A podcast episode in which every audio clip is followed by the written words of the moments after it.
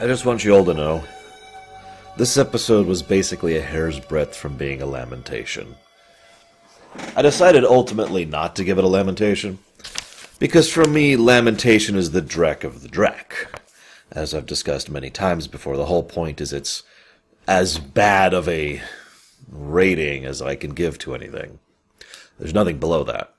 Um, but I decided, after considering it for several minutes after finishing the episode, I mean, just sitting here like, you know, for quite a while, uh, I finally decided, okay, you know what?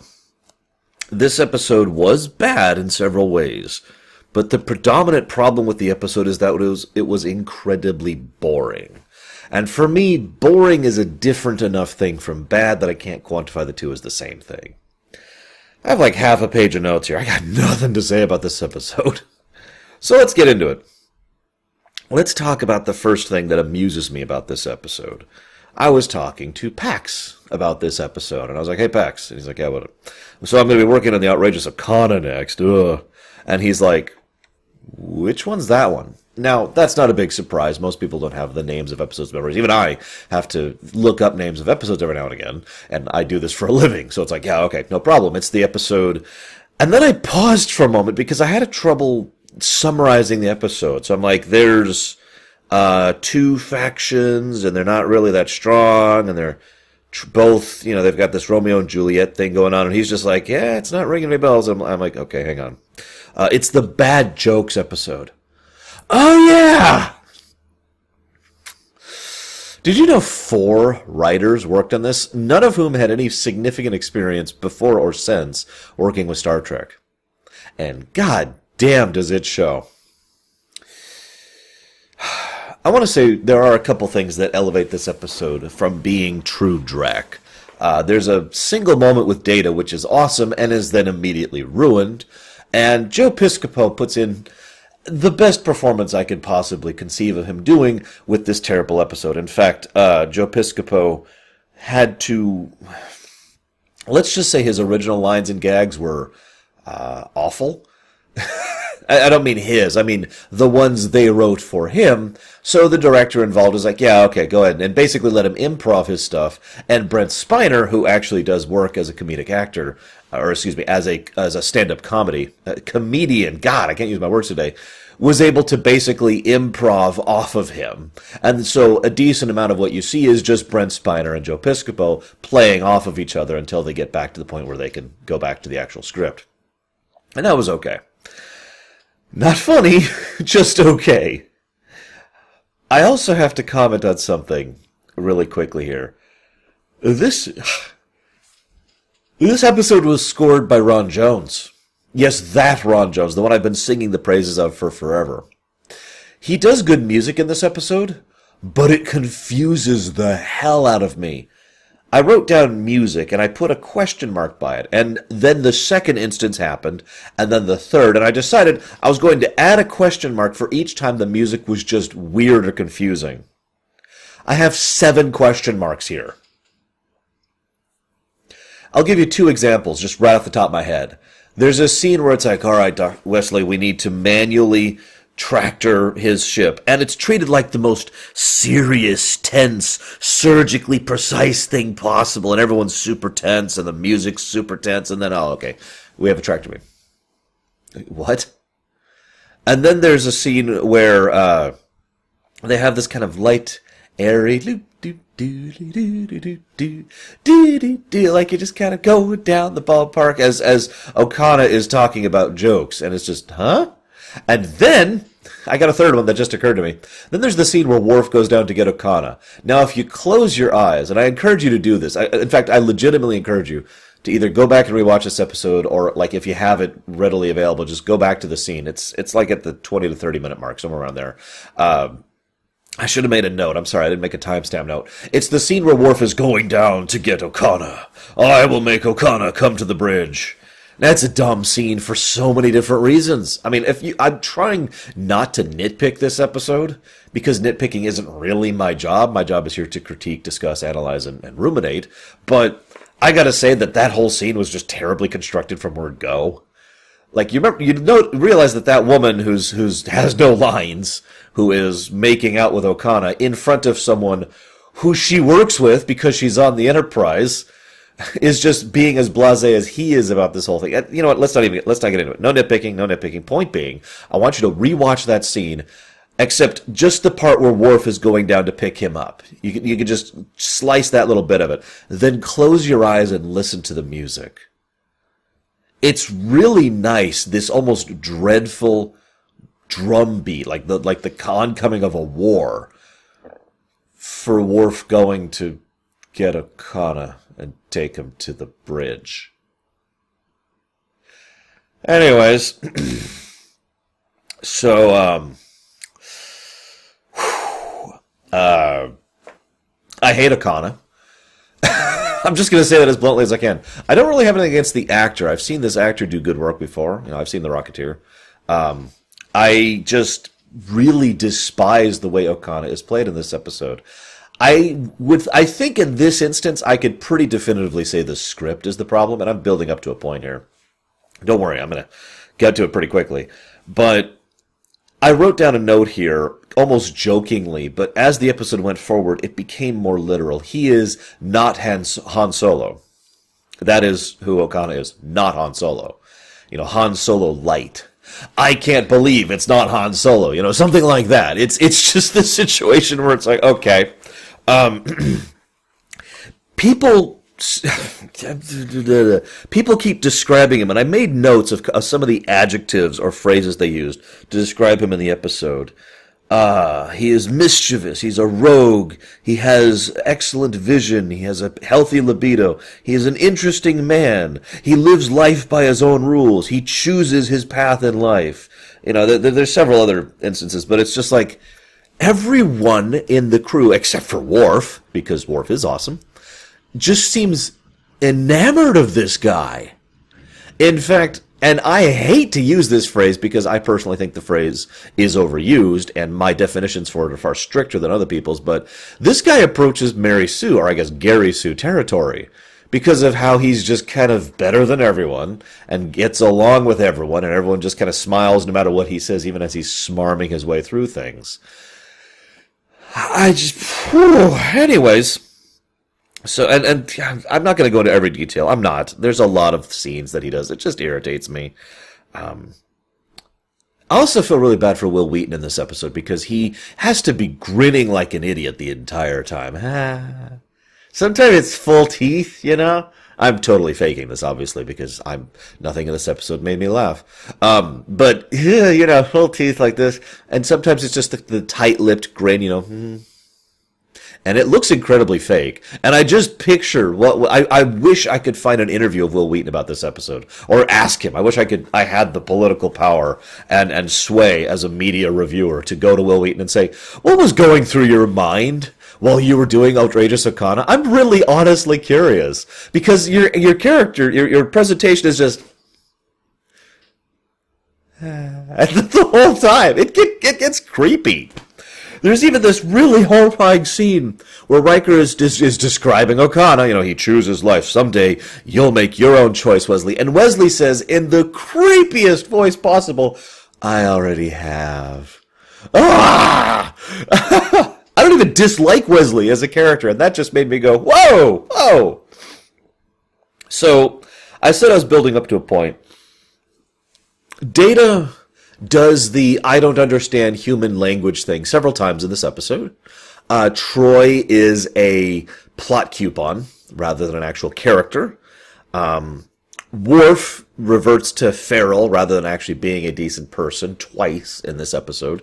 And then there's the quality of the joking and the humor that's supposed to be going throughout. There's something like 12 jokes that aren't related to Joe Piscopo throughout the course of this episode. And I'm not talking about Data's shtick either. Um, you know, jokes that are deliberately intended to be funny. None of them are, to me. I'll go ahead and admit that humor is, of course, subjective, but none of them made me laugh at all. Now, I point this out because all of this is building up to a point and I know I've already said it, but it really needs to be hammered in. I think the script is terrible. And now I'm going to give you my final piece of evidence. I have actually looked up. It this took a while. To, okay, so let me rewind a bit. I've got the magazines, right? The old TNG and Voyager magazines, because I'm a geek and my mom was awesome and she was a geek too. So yay, man! I hold on to that stuff. I still have my Nintendo Powers for God's sakes. How many of you even know what I'm talking about? So I, uh, I I noticed that they were talking about how the script had to have a significant rewrite twice which is, uh, past the usual number of rewrites a script has. So in other words, we're talking about like seven total rewrites for the script, and I believe it. Again, four writers. Usually, as I've said many times before, usually when you see more writers on a script, that is a bad sign. It is very rare that turns out to be a good thing. So, I I, I looked at that and I'm like, huh. I decided to go looking for that original script, and it's actually worse. But what really caught my attention as I was glancing through things is I noticed the joke Guinan gave originally is different. I'm actually staring at it right now. I've got it up over my second monitor. If you'll forgive me, it's so it's the joke she gives where she says, "Well, because you're a droid and I'm annoyed," which, by the way, is not funny. That's a base play on words that that barely qualifies as a pun. And puns are well their own subcategory of humor, anyways. So let's not even get into that. But here's her original joke, and I'm just reading word for word from the script. Whoa, slow down. Now, Data, there's just you and me here, and nobody is going to know what we talked about. My job here places me under some obligations, like a vow of secrecy. I can't repeat anything I see or hear. Now, the obligation of the patron is to tell the truth. Otherwise, I'm being placed under a commitment to keep secret about nothing. That's not fair. It's called wasted honor. You understand? And then what's supposed to happen is Data pauses and says, I understand completely. You are telling a joke but I am not laughing. Maybe there's a problem with the joke, and then it goes on as the episode plays normally. Uh, Your Honor, uh, I, I rest my case. God damn. Okay. Um. One of the things that I noticed was Data was looking up for the funniest comedian. Now, I initially mis- misunderstood this. I thought he that the episode was stating that Joe Piscopo was the funniest uh, comedian in history. Now, I point that out because it's something I've noticed bad fiction, or especially bad science fiction, tends to do, where they will say such and such is the greatest insert category here of all time, historically speaking, and then they bring in a guest star who they were able to get, and it almost never lines up. But uh, in this case, the greatest comedian comedian ever was like someone named Stadariga. I, it, it, the, she says the name very quickly. I didn't quite catch it, but it was someone who was doing quantum mathematics jokes, and I thought that was kind of neat. You know, why is Heisenberg's wife unhappy? Because every time he had the energy, he didn't have the time. Sorry. I had to. Anyways, so uh God. Um I'll, I'll talk about the dilemma in a second. There's this wonderful scene where Troi is not being a character and has to explain to Picard. I love this. Has to explain to Picard why a father would be upset about his daughter getting knocked up and then having the fa- the the person who did the knocking up abandoning her. I am dead serious. Now, she also says this in the smarmiest way possible. They have an archaic, uh, actually, I believe the term they use is arcane specifically, and ancient. Uh, what, what, what, I wrote down here: ancient codes of procreation. What? And then Okona, who refuses to tell the truth about any of this, just kind of says, "Yeah, no, just just let me go." Even though there's a thousand ways around this, but no, no, no, just let me go. I I could tell you the truth, Captain, but instead I'm just going to stonewall you until Wesley convinces me to for what amounts to no reason. And then I have no sympathy for the Romeo and Juliet part of this episode. I really don't. Like she's, oh my god, I totally love him, except I refuse to marry him. Also, the guest stars for both her and him are god awful. Like I, have talked so many times about guest stars in Star Trek and how the truly great episodes have amazing guest stars, but Star Trek in general doesn't have a really good track record for guest stars.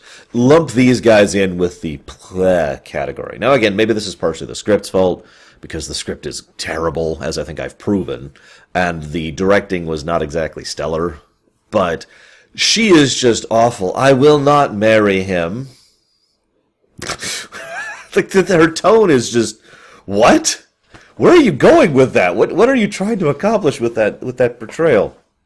And then the guy's like, "No, no, you can't marry her. She's that's my child." God, it's so bad. And then what's really funny, in addition to the terrible acting, is it's portrayed as if she had to lie because he would never accept her father would never accept the truth. And he had to lie because his father would never accept the truth. Except the moment they both hear the truth they're both like yeah okay. You notice that? Because i did. No fuss no nothing. Oh our children are are married getting married having a child. Okay well, now we got a feud about other stuff. They're going to be on my planet. You know, they just kind of go with the flow. So it, it gets across the impression that everyone involved is a colossal idiot. like the kids instigated this whole thing. She lied outright to her father because they state this twice in the episode that she flat out told her father that Okona was the the the, the I'm trying not to use the word father because I just said father, but it, you know that he is the one who put a baby in her belly. There we go. We'll put it as bluntly as we can, and she flat out they they admit flat out that she lied to him about that because she's an idiot. And then the other guy was like, "Oh no, no, they, he totally stole it." They both make absolutely weak gestures of "No, Dad, don't." It's and then Okona himself, of course, once again has like 30 ways around this it would have been really easy for him to be like, "Hey, Captain Picard, so listen." Um, this is actually a little bit of a matriarchal dispute, or, and and uh, not matriarch is the wrong word. Uh, a dispute of uh, paternal. There we go, paternal dispute. So, um, is there any chance you could just kind of beam both the kids over here really quick? Don't worry, we're not. I'm not. I don't want to do anything untoward to them. I have a delivery to make to her. It's my job because I'm a delivery boy. I will give the delivery to her, and then the two will be married, and then we can beam them back, and at that point the plan will be complete. Because remember, the whole plan, such as it is, was that he was going to offer her the jewel and then formally marry her, at which point it would, hypothetically, there would be nothing they could do about it. Keep in mind that's not actually what happened anyways, because they don't formally marry and the parents are totally cool with it. Also, I get the impression she wasn't in on this plan at all. That's just my impression, because, I mean, why would you want to tell someone that you're planning to give her a gift of marriage? That's just ridiculous! sorry, sorry. Let me talk about one of the only things that I really did enjoy about this episode. The moral dilemma that is brought up and then flung out the window. Every time this episode does something I like, it immediately ruins it. I'm not actually kidding. That is that is not a joke. Every time the episode's like, ah, oh, and I'm like, oh, this is cool. Scribble, scribble, scribble, and then it's like, no, ruined. Screw you. Terrible episode. But I do like the nature of the moral dilemma. Let me lay this out in a more neutral term, and maybe you can understand why I find this engaging. The Enterprise is vastly superior to two distinct alien forces who have come to them for arbitration the Enterprise happens to contain something that they want, more or less by accident. Not a deliberate prov- provocation, but just by happenstance has something that both legal sides, both organizations want. Now, these organizations can't do anything to the Enterprise. They are not a threat of the weak, which I like. But this now becomes, since this is no longer a matter of survival or safety, this becomes a purely moral and ethical dilemma because especially if it's a person willingly giving up a person to another legal code especially people who we don't have any kind of extradition treaty or any kind of treaty at all with immediately enters murky ground Picard himself flat out states, you know, if I was to follow standard regulations, I just put you back in your ship and walk away. Because we know that, that the Federation is are a bunch of idiots at this point in time. But at the same time, Picard himself admits that he doesn't like that option, that he finds that to be morally unacceptable to just toss someone to the wolves, that they offered help in distress. And Okona flat out says, I'm not actually a criminal. And, I, and he does it in a reasonably convincing way. And as we find out, he is not actually guilty of any crime here. So that adds another w- wonderful niggle because now we are offering to open up someone who is effectively an innocent man to be caught up in a political struggle. And then it gets more interesting, doesn't it? What do you do in that circumstance? How do you deal with that? Now, the episode then throws that out the window because there is no dilemma. And yay, you're together, you're both stupid, the end. But the basis of that is fascinating to me. I could probably do an entire episode. I, I'm saying this the wrong way. That sounds arrogant. I would love to write an entire episode focused on that kind of dilemma. Let me phrase it more clearly. The idea of here we are they're not a threat, but we have an innocent person, and they want they both want that person for different reasons, and it's all a political quagmire. What do you do with that? How do you resolve that? What is the correct choice there? That's just fascinating. I love that. Which brings me to the other positive aspect of the episode data. Now, I don't care for most of the data bits, as I think I made clear with the Guinan bit. I mean, the, the attempts at jokes are just terrible. And there is one brief snippet of a scene which I was literally in the middle of writing down a note. I, I can prove this. Here, hang on. I, I don't know if you can see, actually. It just occurred to me. It's like right here. I was in the middle of writing a note, and then the episode ruined its own point. I literally just started scribbling because I knew I'd remember from the scribble what the hell was going on. The episode starts off almost having this wonderful melancholy as the android who is trying to understand humor in order to better broaden his understanding of being a living, sentient, sapient being, is then confronted with the fact that all his attempts have led him absolutely nowhere. Total failure. The, the, Brent Spiner adds some wonderful, and I know this is a weird word to use here, humanity to the way Data reacts to the audience the way he starts, you know, he's, he's in the middle of the jokes and they start laughing. And then he finishes the joke and they keep laughing. Listen to the tone of his voice as he continues it. There's almost a melancholy there as the realization falls in that because it's the real, it's the worst kind of realization. Uh, the second worst, excuse me, the second worst kind of realization. It's when you think you made it and there's like this, this little bit of yes. No, you actually, you actually didn't make it at all. And that's worse than if you just thought you didn't make it to begin with, right?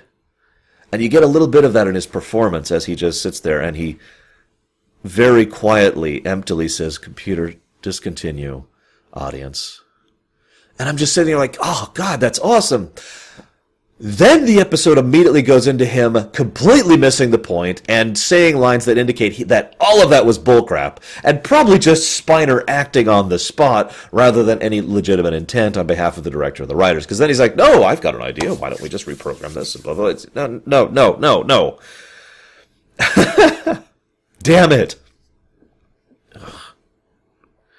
This episode was boring. I am sorry that I don't have much else to say about this. This it, I need to come up with a new phrase. You know, I've got ruminations, which is everything, and I've got lamentations, which is the bottom 0.1 percent. I need to come up with a new categorization because that's what this would be. Pleh. Welcome to a plamination or something. God, I don't even know. I hope to see you guys next week. Oh, God, please let it be a good episode next week, please. I don't even I, I, don't even know what it is right now. I'll look it up in like a one minute and then I'll react to it and then I'll tell you about it next week. So. I'll see you around, guys.